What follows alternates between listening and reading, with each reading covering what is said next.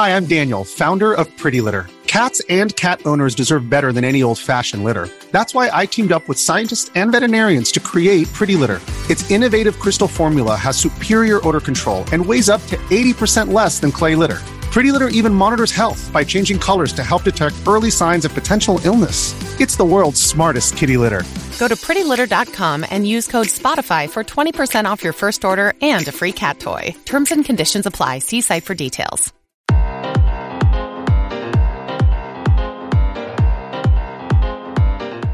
Ladies and gentlemen, boys and girls all over the world, via web, via YouTube, Facebook, Instagram, however it is that you are accessing the Game Dev Unchained podcast, I first want to thank you. And you know this voice, it is Larry Charles. I am one half of the amazing hosting team for this semi mediocre podcast. You know that there's another half involved in this. Who else could it be other than my best friend, Mr. Brandon Pham? Hey, what's up, everybody? Welcome to this week's special episode. Please, please welcome our guest for this week, Yuri Nedelin. Yuri. Hi, guys. This is Yuri. How's it going, man? It's going good. Thanks for having me on. Thanks for being on. How does it feel? You're famous now, man. There's like 89 people listening to this as we speak. People. well, you know, we're growing one step at a time. Yes, yes, we are. No, to all the podcast listeners out there who support us, thank you very much. Uh, so, Yuri, it is a tradition whenever we bring a new guest onto the show, we give them an opportunity to just talk to the fans and tell them about themselves. So walk us through your resume if you don't mind. Why is it that you're so cool as a game developer? What have you done exactly? okay. Uh, well, um, so my game development career is not. I'm, I'm, I'm well, it's not as low as old as I am. So I started in video games kind of late. I'm probably was I was about 30 years old when I maybe 29 when I got my first video game job. Okay. Um, and uh, since then, I was able to work. I worked, I think, in five different companies, or maybe yeah, five different companies. So I started with Genuine Games in LA. Then I was working for um, Collect the Collective. Oh, nice. And then it became Shiny. Then it became uh, Amazon Studios. Uh, after Collective, I was working for Sony Santa Monica, and after that, I was working for Infinity Ward. And um, after Infinity Ward, I was I started working for studios called Section Studios in uh, in downtown LA, and so that's where I am now. So yeah, I've gone. I guess I have quite a bit of experience considering that I've only been in industry for less than 15 years, and I've worked on a few smaller projects. I think I shipped maybe. I think there were a total of eight games that shipped. The one games that I've worked on, mm-hmm. uh, and um, I have experience working with, on a project that are small budget, quick turnaround, nine months projects, and large big games like God of War and Call of Duty. Mm-hmm. Well, Yuri, I'm not a, I don't have really an ear for accents, but that doesn't sound like an American accent to me. And you mentioned you got in the industry uh, later. Uh, what were you doing before? Uh, and were you where you from, man? Yeah. So uh, right. So I came to US after high school. So I was born in Ukraine and uh, studied in Ukraine, went to school in Ukraine, and then came to US to go to university. And my career choice at that point in time was music, and I was I was training as, to be a professional classical musician. Wow! And uh, after that, yeah, it's it's kind of a curvy road. So after finishing that, I actually ended up getting a job and playing for Atlanta Opera, and then I was playing with Atlanta Symphony Orchestra. What? so I was playing. Yeah, it's not I a mean, hobby, man. no, no, no, it's not a hobby. No, I was. It was pretty serious business. Yeah, I mean, I was a really serious musician, and I was playing for symphony, and I was musician for about ten, professionally playing for about, I would say about, about ten years, mm-hmm. playing orchestras. Um, and so what happened? I don't know if I, if I need to if I will go into this. Maybe around I was twenty five. I bought a computer, right? And then, uh, so I was living in Atlanta at the time. I was playing a symphony there and opera, and I bought a computer and I was kind of messing around with it. And I started. It was a long time ago, right? And I started. I downloaded the software that was called. So I was getting into Linux at the time, mm-hmm. and I got the software called Blender. That was a free 3D modeling software for Linux at the time, and uh, so I started messing around with that, learning that, and I got actually really, really good at that software. I made a whole animated film by myself, Mm. Wow. Damn. and uh, yeah, it's, I mean, did everything. It's crazy. And then I felt like I, I felt like I was getting, getting really good at that software and knew many things. I was on forums. I was able to answer pretty much any question on the forum. And then I thought that I should look for other softwares and see what actual professionals use. And so that would happen. Then I had a girlfriend from Brazil, and we went to Brazil together. And at that point, I knew that uh, Maya was the new upcoming software. At the time, it was Maya One. Mhm. So I went to Brazil, and in Brazil they have these black markets all over the place. You can buy bootleg software. so, so I went to one of those markets, and there was a dude selling Maya Two for one dollar. wow. Damn. So I just bought it, and I came home and installed it, and that, and so I started using that. Uh, while I was playing in the orchestra, I was do, doing that, and I was kind of starting doing animation and learning things. And then at some point, I was, I think, it was 27, 20, 26. I, I think it was, I guess it was 26, 27.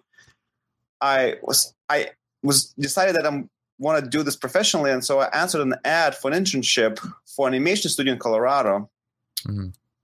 Uh, and these guys called me up, and there was it's a small team, like five guys, and they, what they were doing, short, straight to straight to video t- cartoons for children. Mhm. Uh, and they called me up. I flew out there. I quit my I quit all my jobs in Atlanta. I Oh. I drove out to Colorado, and I was working for free for like three months. Damn. And then uh, at the end of the, it was like I guess from September to December or just the end of December. And and this, then I said to my to guy home in the company, I said, look, if you want to keep me here, you can't. You have to pay me something I can't do for free. Yeah. So Yeah. then and then they hired me. They paid me twenty five thousand dollars, twenty five thousand dollars a year, Uh huh. and they hired me as an animator. And um, so then I was working there for a couple of years, and I, at that point I ended up playing. Actually, there was a, also an audition for orchestra in Colorado Springs. So I, I got that job, and so for a while I was working as an animator during the day, and I was working as a musician at night in the symphony there. Damn. And hold hold the phone, man. Like I don't think people realize. So I took an Uber probably like a few months back, and uh, I was talking to the guy who was driving me, and he was saying that he's in the LA area and he's trying to get into symphonies, right? And this guy was around probably thirty three or something, and he was telling me casually like, "Oh yeah, the average age for someone to play in a symphony as a musician is like 45 or something. Like it's it's hard right? It's a hard thing to actually play professionally as a musician. And you're you're talking about skipping towns quitting jobs and just getting jobs at night like willy-nilly. Like how was was that uh, am i making things up? It, it was tough rather- Well, like that yeah. good He's very Well, talented. I was Yeah. very good. Yeah, I was very good. I mean, I was not. The thing is, the thing is, we, being a musician and playing orchestra is extremely demanding. And I don't want. I don't want to steal this game, video game convers, uh, uh, podcast yeah talk about music, but just briefly is to say. To be an orchestra musician is essentially like wi- winning Olympic Games. Uh, there's a, there's a lot of complexity in the job of a musician because in symphony musician because once you get it's really hard to get. Competition is very very uh, difficult and there's a lot of people competing for these jobs. And generally if you get a really good full-time job in a major symphony you're set for life and it you will never be able to change your job. Yeah. For me i had a, jobs in atlanta but i really was there's a story why i quit. Yeah. Um, and I don't want to get into it right now. But in Colorado Springs, for example, the orchestra was much smaller. So for somebody who, somebody who played professionally in a large orchestra, to get in a job in a small orchestra is not that not that difficult. Mhm. But to get a job in a LA Philharmonic or New York Philharmonic or Chicago Symphony or Atlanta Symphony, it is really really difficult feat. Mhm. And there are many people competing for those jobs. It's really hard. Mhm. So generally, nobody gets a second job in a major orchestra. It will be really hard. For me, what happened with me, I just quit and um, yeah, and uh, I job, got a job in, Sim- in Colorado Springs because it was much smaller and it was not competition was not nearly as steep. Mhm. Gotcha. Yeah, so yeah, it's it's hard. It's hard. It's it's interesting lifestyle, but it's it's. I think it would be a topic for a different conversation. Sure, sure. Well, what I want to illustrate is that you're obviously very disciplined. Like being able to go from bootleg in Brazil to becoming like landing your job like two years later. Uh, still like rough, but that the self-taught artist is like the scariest type of artist to me because that drive and the willingness to just really educate yourself is uh, such a hard thing to overcome. And so for you to do that and be very successful to work at huge companies, that's that's very commendable. That's that's a lot tougher yeah. than you're making it sound like. It's like Larry well, and I are paying I, I, school loans still. You know, th- things have changed since since I got into this industry. So things have changed because you know, when I got into the issue, it, it was so early on. It was it was so early in computer graphics that you know it was, it was Maya one or Maya two at a time. There were really just a few. I mean, literally, I think at the time I could just say, "Hey, I can spell 3D, and somebody would give me a job." back then, you know, it was really there were no schools for teaching that. There were very few um, um, ways to get into this industry other than to learn it yourself. So for me, it was I was really interested in it. I was fascinated with the whole thing, and so I was able to get into it, and um, I was the very was I was my first job was very very small. It was five guys, two two rooms, and it was like an apartment, two rooms, and um, it was really fun. But the entry was pretty low. The salary was very low, you know. And those guys, guys, studios like that always have a hard time finding people, particularly back then. Um, yeah, I, I think I think today is much more difficult to be self-taught because there now there are lots of schools who are teaching that, and a lot of uh, expectations for the you know for new hires. Mm-hmm. Um, but yeah, it's yeah. fun. it worked out. It worked out, obviously. Uh, yeah. So you well, so what happened after the so the internship became a, a full time job? You were still being a musician at at night, right? Yeah. So it's interesting thing happened, Ben. So we were working on this straight to video cartoon, and we were doing um, three shows. Our contract was for three shows, and it was a two year thing. Um, and then my orchestra was playing; it was great for a while. I really felt great. Then what happened? So we finished our contract, and my boss somehow decided that he it was too stressful to run a company, mm-hmm. and instead of hiring my people to like make his life easier, he decided just to shut down. Oh, I've heard that before. He completely, he was totally just spent, and uh, yeah, and so he shut down the company, and literally a month later, Orchestra filed for bankruptcy. Wow. Oh man, that's a bad month. So it happened like March and then April, and so then what happened? I ended up having these two unemployment paychecks from state of Colorado. So I kind of sc- lived in Colorado for. So I took a summer off, lived there until about September, October. I didn't do anything, just kind of hung out, worked on my demo reel, and after that, I ended up moving to Chicago to join a friend of mine there, and I got a job in Chicago working in a post production house as an effects artist. So at the time, uh, uh, it's probably still today, but Chicago was a pretty big center for advertisement industry. Mm-hmm. So there, there were a lot of post houses there that did editing and post work for ads and for short, like for long, uh, long uh, format video TV. So for like Discovery Channel and um, uh, History Channel, things like that. That would so a company I was working for called Swell Pictures, and uh, it's a was quite large editing agency and editing edit, edit, it was like an editing company post house, mm-hmm. and a few effects artists there. So I was there for about a year, and quality was super low, mm-hmm. and I really hated being there. Mm-hmm. And I was talking to a buddy of mine, and from my job in Colorado, who moved to LA saying that I'm going to just quit the whole thing and go to medical school or something, do something else because it's just all crazy. I was very unhappy. Uh-huh. And he said, Look, you're very talented. Don't quit. Come to LA and you're going to find people and talent and salaries that you deserve here in LA because that's where real thing is happening. Mm-hmm. Come to LA. So this dude, his name is Brian Weavers, and uh, he's a close friend of mine. And he was working for a studio called Genuine Games, mm-hmm. right? And those guys at the time were working on the game they're working on a Fight Club game. Mm-hmm, mm-hmm. So uh, I was like, all right, that's cool. So then I had my company in, in Chicago send me to LA for to SIGGRAPH. Mm-hmm. So when I was here in LA f- for SIGGRAPH, my buddy arranged me interview for me with the heads of the company of Genuine Games, and they talked to me, and they basically just hired me right there. Wow. and you got uh, your company to pay for your new job, basically. I mean, that's, so, that's, that's so. So then that was it. So I came back to Chicago. I said, "Here we go. That's what they're offering me." And uh, and the, the guy, the guys in Chicago said, "There's no way we can match this." so I was happy to leave, and uh, so that was my first game job, and yeah, and it it's history since. It's good.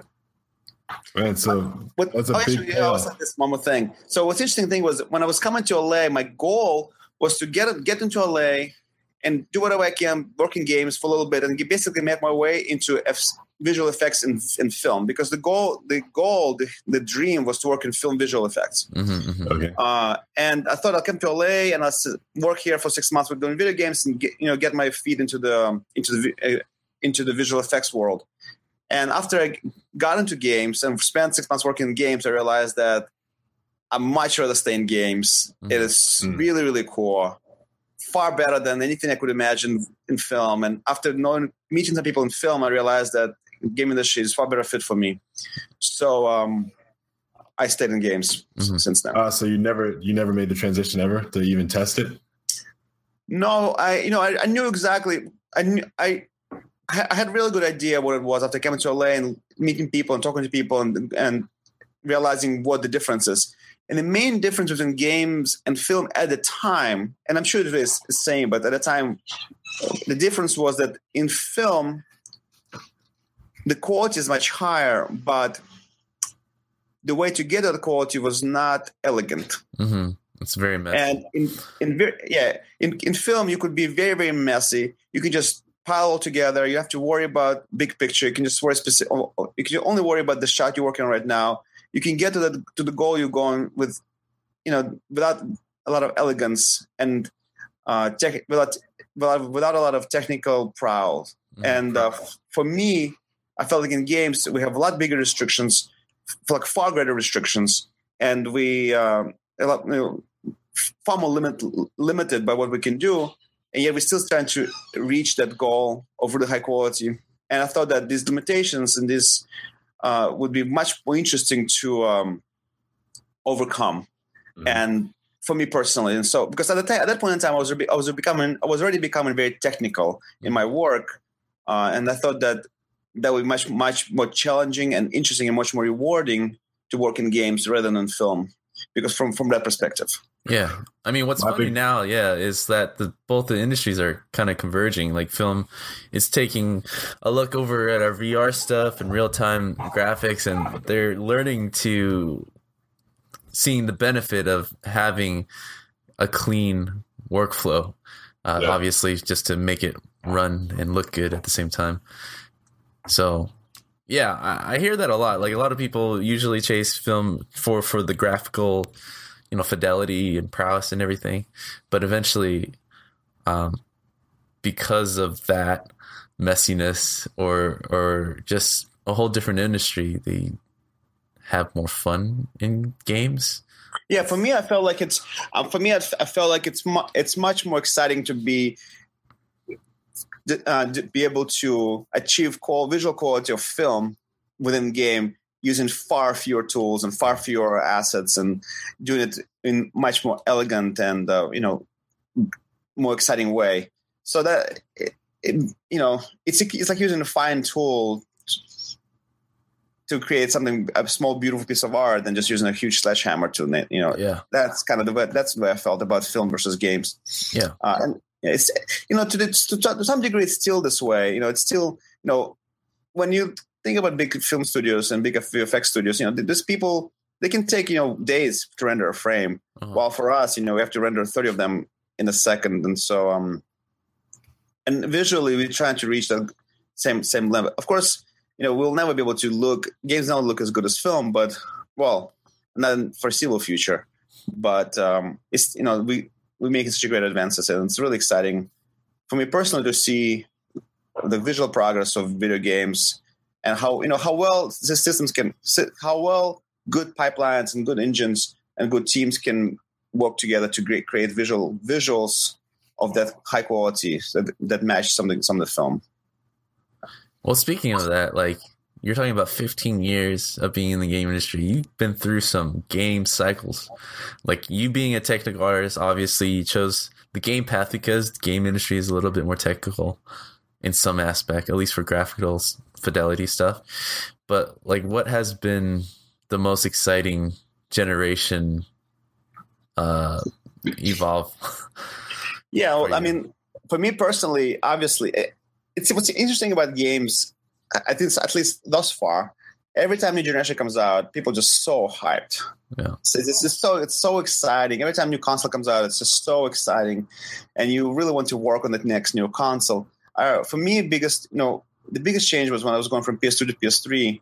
That's that's when I, I was still working. I was working at Collective on a PS2 game, and a friend of mine called me from Santa Monica, and he said, "Hey, I'm working on PS3 title, at that time PS3 hasn't come out yet, and it was just very exciting to be part of that transition. I think being on the part of that transition is always very exciting, particularly if you try to be at the edge of technology. Mm. Uh, I know that there was when people went from PS1 to PS2, there was a lot of excitement.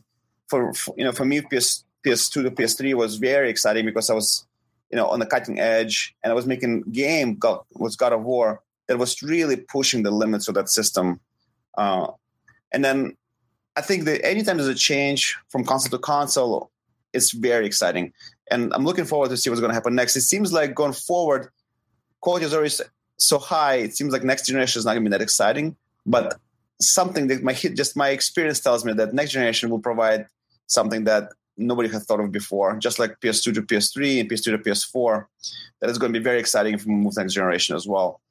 Uh, with VR, maybe I don't know. So from if you my personal experience most exciting was going from PS2 to PS3 because that's when I was really on top of my game and I was doing something that's very groundbreaking. There was seemed to be the difference in quality between PS2 and PS3 was really great. Mhm. Um, when I was working was working on PS4, PS2 to PS4, my first title on PS4 was Call of Duty, and um, since we had to ship the game still for PS3 generation, Mhm. we didn't really push the graphics as much. And at the time, during during that development for Call of Duty Ghosts, graphic pushing graphics was not a huge priority. Mhm. When with God of War, going from God of War 2 to God of War 3, pushing graphics was a huge priority for Sony. It was number one most important thing for Sony. Uh, so for me personally, the experience was really, really, really fun. Um, Yeah. The interesting thing to say is that it's just a little insight about the video game development. So with Call of Duty, the it seemed, and it's, I'm pretty sure that's what it is. The goal of the game is to make money from the sales of the game. Mhm. Okay. So the idea of the game was mostly most most important thing was to sell as many copies as you can, make as good a big game as possible. With God of War three, it seemed the goal was a little bit different. Mhm. Sony, you know, God of War only sold maybe five million copies, so it's not nothing compared to 25 million copies of Call of Duty. And f- but for Sony, I think most valuable thing about God of War 3 was not how many copies the game sells, but how awesome it looks and how much how it's basically making their hardware look very very good Mhm. I was gonna say other yes. people buy hardware. So that yeah, the idea with God of War was to to basically create a master visual masterpiece that really shows off the hardware to its maximum pos- potential, and that was the goal. So the idea was that we could take as, as much time as we need, as much money as we need, and the goal was to make it look as best as possible. And of course, being part of that and being part of that visual team was really really exciting. A lot of freedom. Yeah, I was gonna say, man, that I think Sony obviously they have their hand in two different pots, right? Like, yes, they want to make sure that the game is a success, but Sony also owns PlayStation, the brand. You know what I mean? So, like, making sure that you have a flagship product on your console that's not only going to impress fans but entice developers is like that's that's just something they have to do. They have to focus on that, you know. So I, I don't blame them for actually taking that approach just on one game because they still have a lot of in-house studios that are pushing exclusives that are doing really well and getting the acclaim. You have Naughty Dog, you know, like Naughty Dog is definitely making sure that Sony is a talked about piece of hardware with Last of Us, with Uncharted, and you know whatever they're working on now with Amy Hennig or with uh, the Star Wars stuff. Or sorry, uh, yeah, you're right. we're gonna they're doing the Star Wars, right? Yeah, they're doing Star Wars. Yeah, that's what I thought. That's what I thought. Yeah, Visceral Games. Yeah. Like, what what was it like? Uh, I, I'm thinking back. I don't think I've ever worked for a first party studio before. Like, what was that like? Well, do you guys get special treatments? Do you guys get special Sony PlayStations that just fall from the roof every Well, Christmas? no, I, Fell off a truck, in terms, of, in terms of like, Yeah, yeah. well, honestly, in terms of swag, and like free stuff. Yeah. Was good, you know, we got backpacks, whatever. But I mean, nothing is good at like the golden days of Call of Duty. You know, like Modern Warfare Three, Oh yeah. and when I, the, the Ghost, when I well, while, before Ghost shit, while I was on a Ghost, Call of Duty Ghost. I mean, that was that those guys really had all. I mean, that's where Microsoft would just basically send a console for every member of the team just for fun, just Yeah. like here you go, guys. Um, but at Sony, that was not it was not well we had we had, we had t-shirts and stuff but we didn't have we had definitely had more swag and more free stuff uh, at call of duty it's at infinity ward at the time Uh-huh. but what's interesting about sony the difference working for first party and working for sony santa monica at the time was focus you know Okay.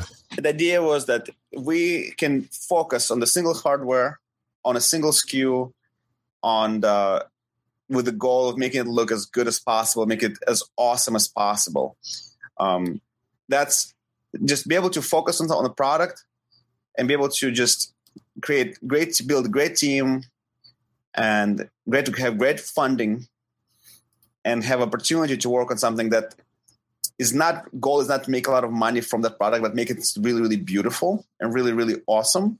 Mhm. That's just a rare opportunity. I think um, it, it because it was it was not tied to money, it was not tied to was not tied to sales of the you know it was just the goal was to make it something really, really good to show off the hardware, uh, to basically show off the Sony of and um, I think that the experience is really valid. Like, I mean, it, there's no way you can get it anywhere else. There's no way you can get this experience working for a third party third party developer that you know they they need to make money with the game and they, they have to cut corners on visuals, they have to cut corners on for, for performance for other things. Um, that was not happening at Sony Santa Monica. And Sony Santa Monica, basically any crazy, wild, awesome idea team and directors directors could come up with, we were doing and we were going for it. And that's really nice. It's it's pretty rare. So that's a big difference. So I need to jump in and self edit my last comment. Uh, Amy Hennig left Sony Santa Monica and she's working on Star Wars now. I think that's why it was on she the left tip of my Naughty Dog. Naughty Dog. Yeah, sorry. She left Naughty Dog Yeah. to go work on Star Wars. That's why I was on the tip of my tongue as I was talking about Naughty Dog. Yeah, yeah. Uh, so going back to Yuri now, so I can bring this all together. You've worked on two big franchises, and as a fanboy, I got to know which one, as a developer and as an artist, self-taught, did you feel like you learned the most? But then, which one do you feel like you had the most impact? If those are different questions, then answer them differently. But did you feel like one you were able to learn more from being on that project, and then which one of the two do you feel like you had more impact on, God of War or Call of Duty? in both i mean to be frank both of those projects i learned really i would i was about i was about five years on, on, on god of war and three and a half years on call of duty so in god of war i worked on two ga- i worked on two games. Well i guess i worked on two games in call of duty as well. I would say that i learned if i had to really compare i would probably learn more working for god of war but call of duty was also a great learning experience. And uh, not only so God of War, my experience was my my what I've learned mostly was technical and my professional experience as as my cra- experience with my craft, developing my craft. Uh, with on Call of Duty, it was a little bit different. I, I, it was more about learning about business of the Mhm. game development, learning about um, pr- relationships within a team. There was a lot of growing I had to do because when I came from Sony Santa Monica, Sony Santa Monica, I was I had a great team there, and we all we were, we were all were great friends, and we had a really good relationship. And um, I never really had to worry too much or work too much on my social skills or on my team building skills. And Mhm. they came when I came to Infinity Ward.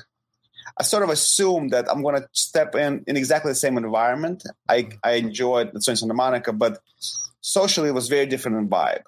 And so it took me a year, a couple of years to kind of realize that I need to, I need to learn about, you know, being a part of the team that's not all my friends and working with people that I might disagree with more often. So that was really good in that way. And also, what's interesting about Santa Monica was that I could work on small projects to make them really, really good for long periods of time. Or in Call of Duty, the the amount of time we had was much much less. It was, it was a two two year project, and the volume of assets, the volume of work that had to be done was far greater Mm-hmm. uh, than uh, on God of War. So they had to learn how to step away from being a perfectionist that Sony Santa Monica allowed me to be, and become more uh, efficient to deliver more things faster.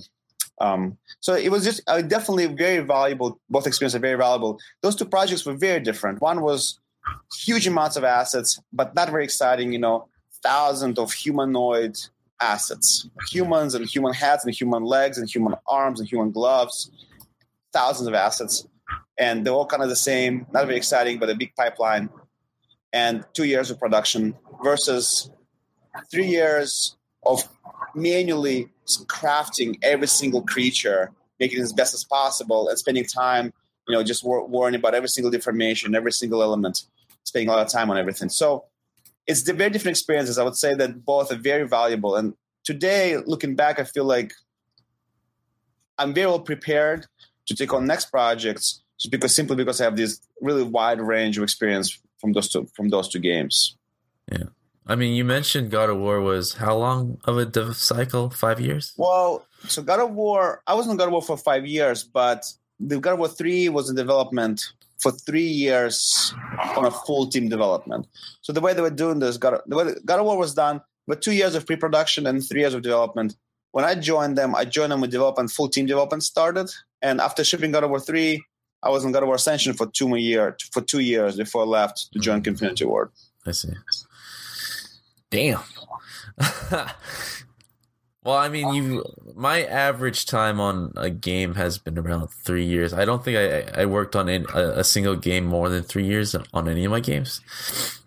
I've heard stories of how stale it can get, depending, I guess, on the project. But like, whenever I hear Blizzard working on like an eight-year game or a ten-year game, I cringe because even though it, it, it, will become a success, right? Like anything at Blizzard or whatever, just me going in, well, me looking at the dev cycle, it's not like you're creating new stuff. I see a lot of throwaway work, right?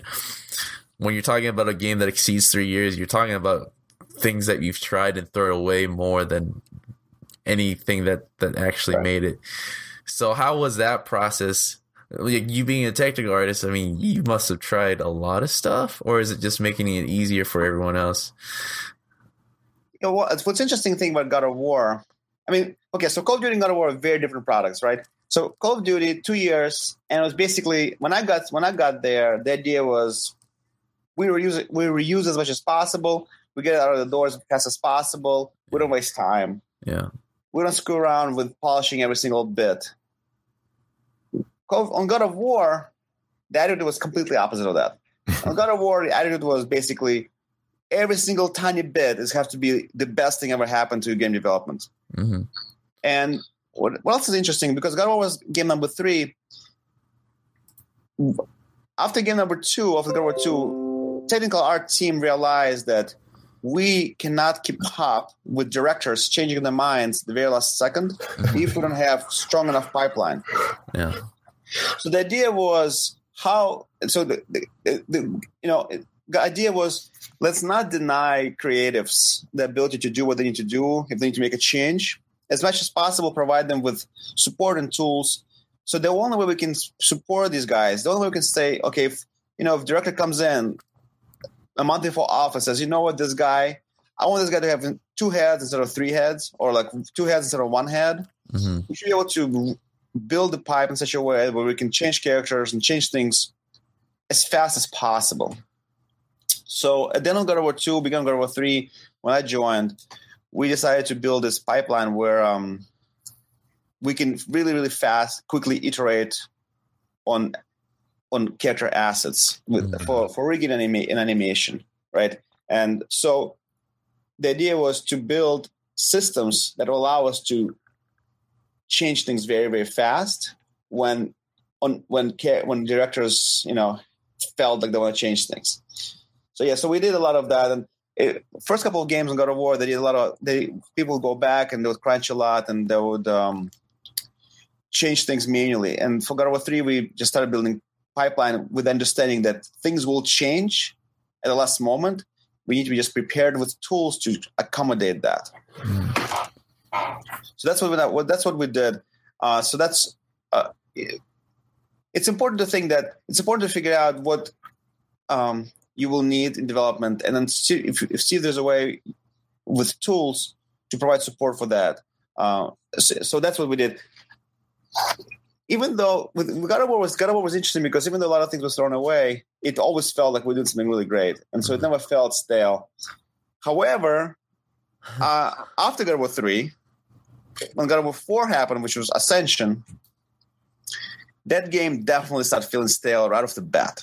Mm-hmm. That, that was the fourth game in this series, and it was PS3 also, and it felt like it didn't really have its own identity, uh-huh. And it did not really go, did not really challenge anyone, didn't challenge, didn't have any challenging new ideas. It was just more of the same, and morale was start changing.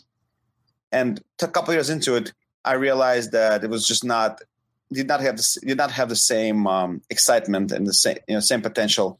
So that's when I left. And of course, essentially, when Ascension did ship a year later, it was not a successful game. Yeah, for these reasons. Right. So I think that eventually franchises do get stale. Uh, luckily for God of War three, it was a brand new. It was a new um, system. New new system. It was a new director. It was very new look and it was really strong team doing new kind of a new thing and exciting thing edge eh, like on the edge of technology uh, so that kept us going through the third one. But the fourth one really was it could, couldn't couldn't continue right? So that's why God of War took a big break. Yeah. uh, I guess I guess the rumors are that they're working on the next one. We'll see how that looks. But definitely I think I think you're right. I think eventually games do run out of its of steam and the developers do need to have do need do need the change of pace. Um, so. Yeah, I mean, it's I I still like God of War three out of all of it so far. Um, and it just makes sense, right? The third act of the story, there was a story to tell along with the graphical update and all the technical stuff that you guys wanted to achieve. So that game needed to be made. So I made a comment before, like I mentioned on, you know, God of War 4 is was the first year of my gaming history where it broke the trilogy mode and it did it the same year Gears of War 4 came out. So I think that attributed to the uh, the worn outness of gamers and yeah. maybe attributed to how it didn't do well. But I yeah, I, I've always wondered internally like it felt like more of a marketing push for the studio than an actual yeah. story to tell in this universe. Like Kratos is still angry. Uh, like I, I don't even know what the fourth story is. The fourth story is a prequel, right? Yeah, it's supposed it's a prequel. Yeah, it's it's it's, it's unclear. It's it was it was it was hard. You know, it, it was kind of it was one of the situations where Sony wanted to make they want to cash in yeah. on, on God of War title, yeah. and it was it was tricky. It was left. It was it was. I'm sure for designers it was really hard because they couldn't really push it too much beyond what classic God of War was. Yeah. Um, it happens. You know, it happens a lot with games. Call of Duty is a great example of that, yeah. where um, you know, it's really hard for teams to make changes to a successful title yeah. because it's it's successful. So you know, publisher wants to make money, and they really have they would they have they really wait for game to tank before they allow creatives to make big changes. Right. It's understandable. It just sucks to be a developer. You know, if you if you love your company, you love your team, you don't want to quit, you don't want to go anywhere else. Yeah. You're happy with your life. Yeah. You like it. It sucks that you have to deal with this. You have to wait. You know, I have friends at Sony Santa Monica now who's been there through the big, you know, the big dip they had when they had the big layoffs and, and a couple of games that one game in council Ascension was not very good, mm. or I mean, it was not very well received. So these guys lived through all these down, and now they make a new game, and the team is really excited, and they think it's going to be really great. But to live through those few years of you know downturn is really, um, it's not fun. Where's um, you out? Yeah, yeah. Where? That's one of the toughest things. Like you might be situated, you might like everything else, but if you're showing up to work and you're contributing eight hours towards a project that you don't really believe in, like some people have a lot of tolerance with that where their life outside of work is so great where they don't mind. I guess I haven't reached that level yet. I I have to care about the project somewhat. Yeah, i, me to show up every you know, day. from in my experience, in my experience, the worse the game, the worse the project going, the more people work. Yeah. So, like you know, if we, when things are not, when things are going smooth and it's great, it's great. But when things go south and people feel like they're the game is not successful, project isn't going very well, that's when management starts to get stressed out, and uh, your leads are all stressed out, and everybody worries, and people start to do more instead of instead of fixing problems. People usually start to do more of the same Mhm. you know, double down on bad ideas. Essentially, it seems like what's happening a lot. hmm And then inevitably, with, with the you know the the more difficult the project is, the more people crunch, the more people work hard. Yeah. So it's kind of weird, you know, the way it seems to be going. Um, I guess there are a few exceptions. Some people, some studios studios just work a lot, no matter if they're successful or not. Yeah. But in my experience, it's the the the more difficult things are going, the more people forced to crunch or work over over time because um, the ideas they're making are not good, and they want to change things, and they fall behind the schedule. Yeah. So it's always better to be to do. It's always better to be on a really good project, Yeah. I mean, it helps. right?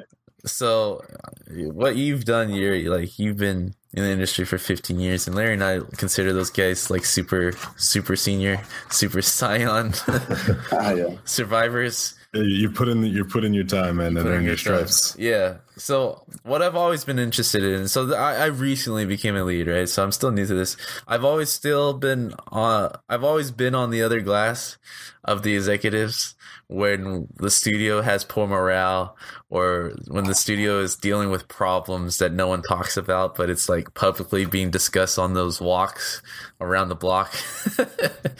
Oh, yeah. So like, what if you can? Can you kind of illustrate what, like what goes on behind closed doors when these terrible things are happening to the studio that everyone knows about, but like not being addressed in the public meetings or, or, or stuff like that? Like, they obviously know what's going on. They obviously know that we know, but then is it mostly like, all right, how do we delay them from talking it uh, about it?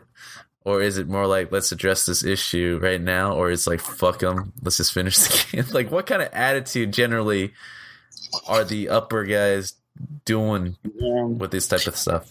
I mean, for me, frankly, you know, for me, I guess I, I guess I caught a little bit of and I, caught, I caught some of negative when I was at Sony Santa Monica, and I was there for I was lead there for a short period of time, and it was like a happy time, Uh-huh. and so there was not a lot of bad stuff happening. So it was kind of not at the very, but the, but the, before before I left, it was you know it was it, things were tr- definitely definitely there were definitely, definitely some troublesome things going on, and uh, leads would get together and we try to discuss about morale. But what's interesting about that studio, the, the studio was coming off really great run in terms of morale and quality and team. So they were just trying to get back, sort of get back to that place. But I feel like most of the time, in my experience, leads and executives, of course, when everybody knows when things aren't going well, it's they don't have they don't have much more insight than the rest of us. Mm. It seems like they just there's often they struggle with making these fixes, and that's I think if the fixing of uh, it seems to me that executives wants to make it good as much as guys on the floor want to make it good. Yeah. And the reason things don't get any better usually or get better very slowly is because no one really knows how to do it, Yeah. and each situation is very different. Um, the only difference for me personally between being just a guy on the floor and being in, involved in leadership is that at least I get the sense of trouble earlier than everybody else. you have your life's life jacket earlier than and you know exactly and, and and i feel like i have a little, more, a little bit more control i have a little bit more control over my destiny yeah. you know No, So that's, that's definitely definitely true. Yeah. yeah So then, if let's say uh, I'm the junior who's coming into the big AAA studio working on these projects, what would be you know a big piece of advice that you would have for them as far as you know sensing the disturbance in the force? or is that even well, I possible mean, it's, from the you know. I, I don't think it's you know I don't think it's that hard. So I think sensing sensing disturbance from the floor is the way you put it. It's not very hard. It's I mean the writing is on the wall. I mean it's clear. You know, in retro, in, in hindsight, any of us who've been in a situation look back and go, "Oh my god, that was absolutely clear. This thing is not going the right direction." Yeah. Um, it's really about trusting your gut. But you know, there's, there's something to be said about dealing with troubles in situation. Is you can either choose to quit and look for another job, or you can choose to you know make a commitment and stick to it. So there's benefit to both, and I think it's, it depends on personality. You know, some people just very averse to losing a job, and uh, they just don't want to. Like I'm one of those people. I I'm one of those people that I've never been laid off. Uh-huh. Mhm. Well, actually, it's not exactly con- entirely true, but Uh-oh. for for purpose of this argument, I've never been laid off, and I've out of out of you know out of five companies I've worked for, so I worked for sto- companies company in um or six companies. I worked for a company in Colorado, they shut down. Mhm. Company in Col- Chicago, they're, sh- they're gone. My first Gen- genuine games is gone. Collective is gone right? so like all those companies are gone, and guess what? I was never laid off. I either I left. Well, I guess my very first company I was laid off because they just shut down while I was there. My very first company. Ever since then, I was leaving companies bef- bef- before they were shutting down because it was clear. Okay, so I think you have to be prepared. Working for creative industry like ours, you know, we are things change very often companies, some big companies like Sony Santa Monica, um, some companies maybe EALA, uh, Infinity Ward, those companies might stick around for more than you know two projects, but a lot of companies they try to do the best and they just shut down. You know, they just, they just, they just can't they just can't do it. It's really really hard to stay you know stay in business. So I think if you want to be in this business, you'd be prepared that the company might shut down uh, and you need to be prepared with your whatever if you're an artist with your demo reel if you're a programmer with your technical skills to prepare to you know look for another job or have a have a good relationship with people outside of your job so if you do lose a job you have a lot of connections and contacts. I would say that in this industry contacts and personal relationship is very valuable because industry is small. Uh, after my very first job in the animation studio in colorado my every single job since then I've gotten because my friends invited me to go work for them. Mm. Gotcha. So you know, don't be an ass and um, keep your skills up. And I would not worry too much about seeing problems coming up because they come up. They can be clear or they can come out of nowhere. Uh, it happens. You know, we just will. You, you'll just will never know. You keep, one day you come to work and the door will be locked, and that happened. You know, it happened to friends of mine. Yeah. Be wary the day that you see the U-Haul boxes just stacked up in the conference room. right and it's not that's the thing it's not it's not, it's not about you at the end of the day I, the way of particularly in la you know i feel like i work in the video game industry in la but it almost feels like i work in a video game on a video game mm, developer team that is la video game development team hmm like you know i work with all all the different people throughout my career and i feel like i'm working with them again and we kind of together making games. Yeah. and we just we just happen to be on different projects at different points in time. But um, even today you know i have friends asking me to join them. And uh, you know, just they're just waiting to see what's going to happen with my current career my, my current position. And i'm waiting to see what the other people doing. I mean literally i just emailed you guys tonight asking them if, if they can want to come join us while some other guys emailing me asking me to go join them. Mm-hmm. And it's all about friends. So i'm not too i would say don't be too concerned about problems within the studio because it might happen. As a as a junior person you will never know. You might have a writing on the wall but you know you might just you might not, you might never know. So you just be prepared that it might happen and it's fine. It's not a big deal. If you're good there's lots of work. Yeah, I feel like every developer needs to have like a like a like a rating percentage of how many studios that they worked for before closed down. So like Uh-huh. you were mentioning yours, like I'm thinking back on mine. Like I think two out of five, com- two out of six companies, two out of five companies closed since I've worked there. Right. That's that's crazy.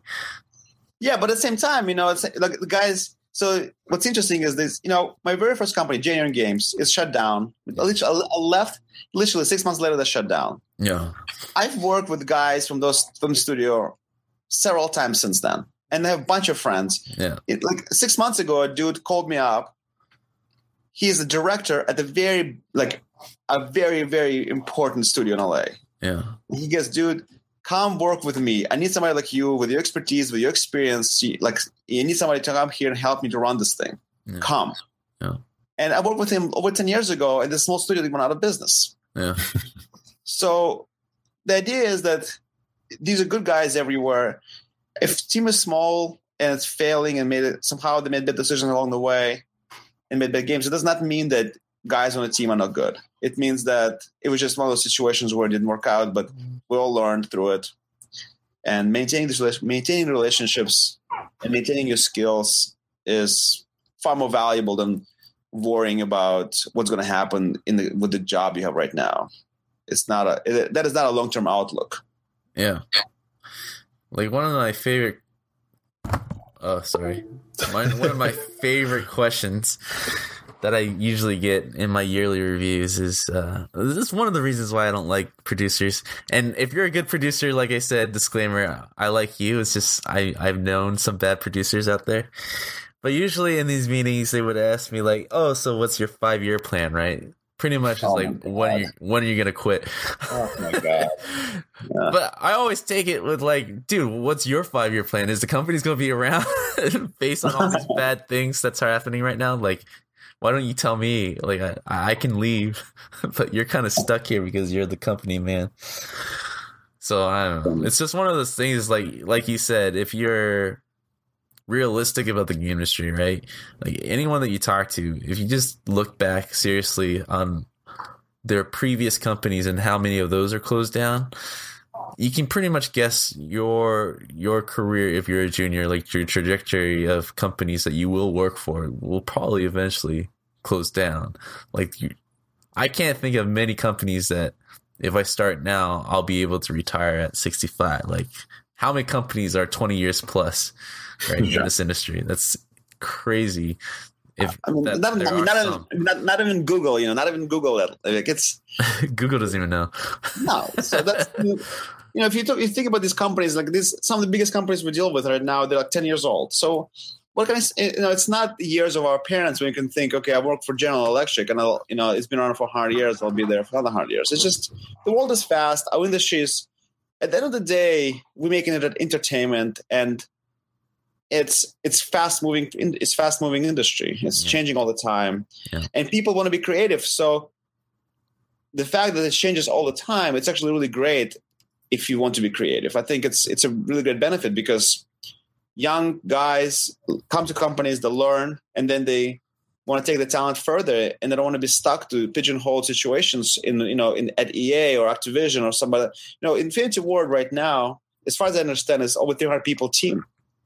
Like right now, when I when I joined Infinity Ward, it was 75 guys now it's like I think when they when they were shipping uh the last game, there were 350 people in the studio, in the office, like in like at Woodland Hill, Woodland Hills location. Well, what, what I mean, what can you expect about about your personal growth? And if you have your personal your, your personal ideas, your personal aspirations, what can you do with that? If you have so such a huge company, you know, to to grow through, it would be really difficult. I mean, you have to be extremely, extremely lucky and talented to be able to climb through that ladder. But then you can join a studio of 10 guys and you can, you know, pursue your dream. And I think that's the beauty of the industry. And I think that's, uh, that's why I really, I really, I'm glad it's this way. Yeah. But yes, security aside, it's really great. That's just the guy who never been laid off. Yours like I'm glad. I'm, I'm, I don't know what you guys complain about. it's fine. yeah. Well, you know, I mean, No, I know what but- you mean. I mean, there's so much it's dynamic and flexibility within our industry. Like if you're Right. good and you're focused, you'll be on your feet all the time. I mean, that's I think that's pretty true. Yeah. yeah. Well, you're what? What's one of the exciting things that you look forward to still as a game developer? Uh, well, honestly, in terms of, I'm hoping that one day I can truly, well, oh man, Nothing, Larry. I hope that one day I I can see really fully take advantage of all of my experience as a developer Mhm. and have a pro- have more control of a project in a way that actually is going to be easy and successful at the same time. Easy and Okay. successful. That is a great goal. Easy and successful at the same time because Dude. it's been hard. yeah. So Yeah, and You the thing is, sometimes you people you see, like I sometimes I see myself and my friends making a mistake, and I'm just like, I just see this is a mistake, and we walk. Uh, it's right in front of me, and we're walking right into it. It's I know it's bad, we're just walking right into it. It's just going to be bad. I'm going to step in something. I, I can see it's not a surprise, and so hopefully one day I'm not going to do that. But I mean, it's for me. It's really hard to say what I'm looking forward because truthfully, I'm like the last 10 years of my career has been as exciting as I can imagine. So like working on God of War was unbelievable because it was most exciting game at the time and I was able to join the team. And of course Call of Duty is awesome because I mean that's it's Call of Duty. It's you know 27 million people bought that game Yeah. Mhm. and I mean that's pretty incredible. Of course, now I work for a small team, and I have a lot more say. At least I think I do. And um, we let you say it, but uh, we're yeah, not listening. Like I, I say, I say stuff, but no one listens really. But it's okay. No, and um, huge impact. Yeah, and you know, so it's a lot of new challenges right now. So uh, it's it's been really exciting. I feel like as long as it can go the same, it continues to be like this, where it's new and exciting. I can be part of great projects. I continue to work with great people. That's another thing about the industry is that you get to work. You really get to work with creative people, and that's you know it's rare in, because most industries, most jobs don't offer you opportunity to ha- have lunch with somebody who is a great painter or somebody who thinks about sound and music all day long and somebody who thinks about concept art somebody who thinks things about storytelling all day long. You know here you get to have a chance to hang out have coffee with somebody who is creative very creative person. And um, it's enriching it's wonderful. And i really don't see how things get much better in terms of my job Ooh, it's nice. pretty as good as it gets really if there was one project or one franchise out there that you didn't get to work on yet, uh, which one would you go and work on? Is is that is, does it exist even? And for what reason? Yeah. Oh Yeah. man okay so all right so You if I want Larry, just if I want to work on a, if I'd love to work on a on a on a franchise with it, if I want to be working with a team, it would be um, it would be uh, hold on. Uh oh. All right, so Yuri has put down the microphone. He is running across the room to grab something. Oh, he's got a game. Yeah, it would be um, it would be guys who made this. Oh, Uh, okay. You got to learn some Japanese then. Yeah, the, fr- the from, definitely FromSoftware would be Yeah. FromSoftware. Those guys. I mean, you know, it's interesting. I never played those games before until Bloodborne came out. Yeah. about a year ago, and I have to say that I mean I have never played a game as much. It's a single player. It's a single player campaign that I spent over 250 hours. 250 hours. Yeah, So It's- for the listeners out there, he held up Dark Souls 3. If you don't know from where uh, from FromSoftware is, they're in Japan. yeah. I mean, it's, it would be really difficult for me to work there. You know, the, the Japanese, from what I understand, don't like. You know, it would be hard, but that would be. I mean, that's that's re- that's really right now the game that I team that they do things in the way that I feel like Bloodborne is like a master class of video game development. Why why do you feel that way? Is it because well, graphically it looks cool, gameplay what it just everything fits Well, as a game? Yeah, well, okay. So the, I mean, design is amazing, obviously, but like for me as a developer, you know, I look at the development choices that I make. So, for example, like one thing is, so when I started playing, when I started playing Bloodborne, I was still working on Call of Duty. Okay, Mhm. and at the time, we had a guy who came from Central, and his full time job was fixing blend shapes for scans for the facial animation. okay, so doing facial animation today in, in today's world is notoriously expensive and very difficult. And the amount of time and people hours it's spent on doing this stuff is just really mind boggling. I mean, it's unbelievable how much time people spend, companies spend on making facial animation look good. And I was not really involved in that so much, but I, you know, I knew guys who work on it. It's part of it's part. Some guys on my team were working on facial animation tools and technology, and just insane amount of hours and money was spent on it. And then I play a game like Bloodborne, and there's an NPC is talking to me, and he is behind closed door, telling me a story. Mm. So this game, these guys were able to create. So in this game, Bloodborne, there's no there's no facial animation facial animation at all anywhere. Yeah. Not not not even mouth, not even like mouth moving. Uh-huh. And when I played the game, and I still had exper- experienced emotional emotion and excitement and uh, all the things that uh, designers intended for me to experience as a player, and they paid zero dollars and zero cents for facial animation. To me, that's a really smart development, right? Mm-hmm. So these guys are just and, and there's so many things about that game where they spent money and spent time on certain elements that are very valuable and important for the experience, the game experience, and they really cut their losses on other things that are not very important, mm-hmm. and uh, it's fine. So you know, cloth, for example, Bloodborne cloth is insane; it's everywhere, and it's breaks all the time. it looks like when you see it for the first time, it just looks terrible. But after playing for half an hour, you just don't care anymore, and you just buy into it, and you're just moving on. And on No One Got War, for example, we spend an insane amount of hours just trying to make Kratos' skirt look good at any possible situation. Mm-hmm. Yeah. And it was very, very hard to do. We spent an insane amount of hours. It was me and programmer, and we just worked for, I mean, six months easily to make his little skirt look good in every possible situation. we could have saved ourselves five months worth of work if we allowed it to clip through his legs once in a while. Yeah. That is a smart development.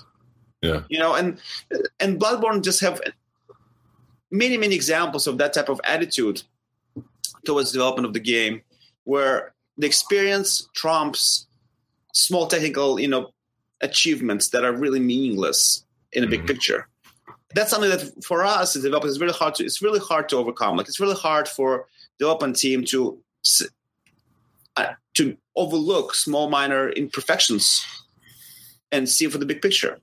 So I think that's really really valuable. Uh, I think it's really it's interesting. It's just sometimes it's interesting how these people think, how they how this team decides what is important for them and what is not important for them. These decisions are really hard.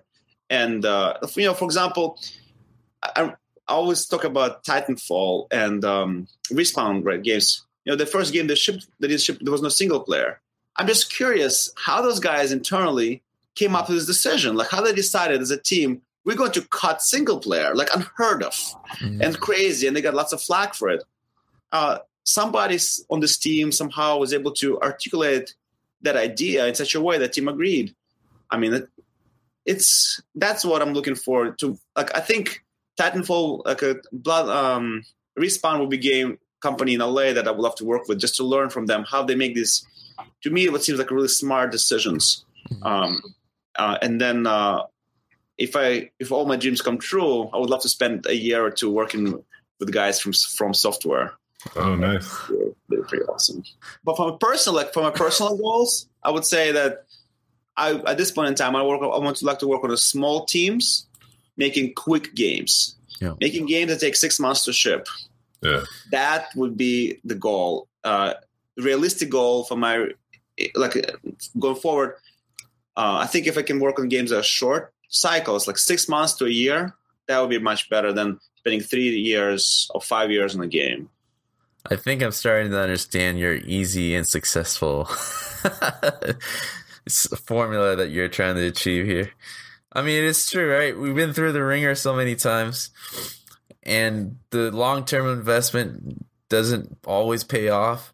And I think it's one of the issues that that's crippling AAA development right now. Is just so many resources are being thrown in something so minuscule for detail's sake, where it really does shut down studios for these decisions, right? It might make the art people happy internally, Right. but is that really a smart business decision? So the more we think about business than just the artistic expression of a developer, I, I think whatever that balance is is probably healthy for us to like not animate mouths. Who cares? Let's just get the emotion out. This is our game. It's a style. So there you go. right, right. I mean, first, the first time I came across that and was in Call of Duty working for Infinity Ward. When I first joined Infinity Ward, there was still a lot of that mentality of of the old crew of Infinity Ward. You know, those, and when I joined them, it's well after the old crew left, Mm. right? And the, the old crew was 70 guys, and they were making fantastic, you know, Modern Warfare 1 and 2. They were just amazing flagship games. And they were done with the the rumor is no crunch ever, Uh-huh. long vacations, ton of money, and the best games on the market. And the team was like 70 guys. And so so when I got there, you know, there was still a little bit of the philosophy. Some of the philosophies that team had was, was still around. It was interesting to learn it. And you know, the very important things like don't waste your work, don't do art until levels are done. Like they, they actually they these guys actually actually practiced those ideas, you know. And that's really incredible. To after God of War, but God of War was not that. God of War it was just making the most beautiful thing, and if you have to change it, we'll just change it. These guys were not. They were in two-year cycles, and they were making games fast, and they were about how to make them as easy as possible. You know, do what do how little how little do we have to do to make ship this game, right? And um, if you're a smart developer, if you're a good developer, that is how you, I think you're supposed to think. Yeah. You know, how little can I do? How many tricks can I? How many tricks can I use? Instead of instead of trying to figure out the perfect shader that reflects the reality, how can we hack it? How can we trick it so it seems ninety percent there with ten percent worth of work? You know, it required to make right. it that's that's that's a really difference. I mean, even today, you know, Titanfall two just shipped, and those guys still were seventy guys. Yeah. The team is still seventy, like what, maybe ninety people, maybe, uh, but still, I think it's still less than hundred people. While Call of Duty, of course, is a much bigger game, but you know, from what I understand, people love in Titanfall two, and uh, there's a in terms of storytelling and first person story experience. Apparently, it's really really good. Yeah. I'm sort of waiting waiting to play it a little bit later, maybe next month or two, but um, same thing those guys continue to do that they continue to practice that idea and if you if i look at the trailer of the game for example or some there's some gameplay the character art for example is not nearly as high fidelity as call of duty Yeah. Mhm. but from Doesn't everybody matter. from what i hear people playing the game they really get involved with the characters and really experience the you know the drama of the story um so yeah i i think a long and hard look should be take somebody people should take on price you pay as a developer to achieve what results you want to achieve. And at the end of the day, we just we deliver an experience, and we need to really understand, really clearly understand whether we need to spend put our effort into things that will not improve experience or will make it you know will not is it worth for experience uh, to do to put so much effort so much so many human hours into it because you know, people yeah Well, you're, you know, like God of War, it had its trilogy. Trilogies come to an end. All good things come to an end. My friend, we have reached that point. It is one hour into the podcast. We've been talking about your life, your musicianship, your jobs, your skills, how to survive in the AAA industry, and what projects have been your favorite, what teams you want to work for, and the fidelity crisis between God of War and then also Call of Duty level games. At this time, we're going to give you a little thank you for participating in this wonderful podcast. Brandon and I are going to be quiet for a little while and let you just say to the audience, promote something that you're working on, maybe thank a mentor or a tutor who helped you early on. As our thank you for being on this podcast, we're going to give you the floor to just basically say it real quick, you know, like, hey, thanks for listening. I'm Yuri. Go check out this game. Go this and that, da da da. You know, stay strong, stay off drugs, go to college, eat your greens, whatever you want to do. The floor is yours. All right, thanks. All right, hey guys. So again, my name is Yuri Netherland, and uh, I work for Section Studios right now. And I would say that um, definitely go check out Titanfall 2. I have a lot of friends working on that game. Apparently, they're not selling as well as they should. Uh, so I'd say play that game. And um, the game industry is really exciting, and it's going to be here for a long time. But it's fluid and moving around, so you have to be, you know, prepared for downfalls. I think um, it's really, really good uh, industry to work for, and um, if you can make a career in it, I think it will be great and rewarding. And the person I just want to thank, I, obviously, my whole life is full with people that are great and help me along. But I'll say this one person that I want to thank specifically is Brian Weaver. Uh, I had really cool, I was close friends with him for a long time. I'm, I'm not going to talk much anymore, but the guy helped me multiple times throughout my career, and uh, he uh, he just a really creative dude. So yeah, that's pretty much it. I would say um, follow your dreams and uh, work hard, and that should be fine. As long as you do what you love, that's it's. I think it'll be okay. Well, ladies and gentlemen, it is that time of the podcast where I go like this and I talk really high and I say good night. Hey, this is Brandon Pham. Thank you for listening to us this week. See you again next week. I'm out. Thanks, guys. If you enjoyed this podcast and you want to stay in touch or continue to follow our developments, then you need to go to facebook.com forward slash game dev unchained and drop a like and stay in touch. You can also get the direct feed for this podcast on soundcloud.com forward slash game dev unchained.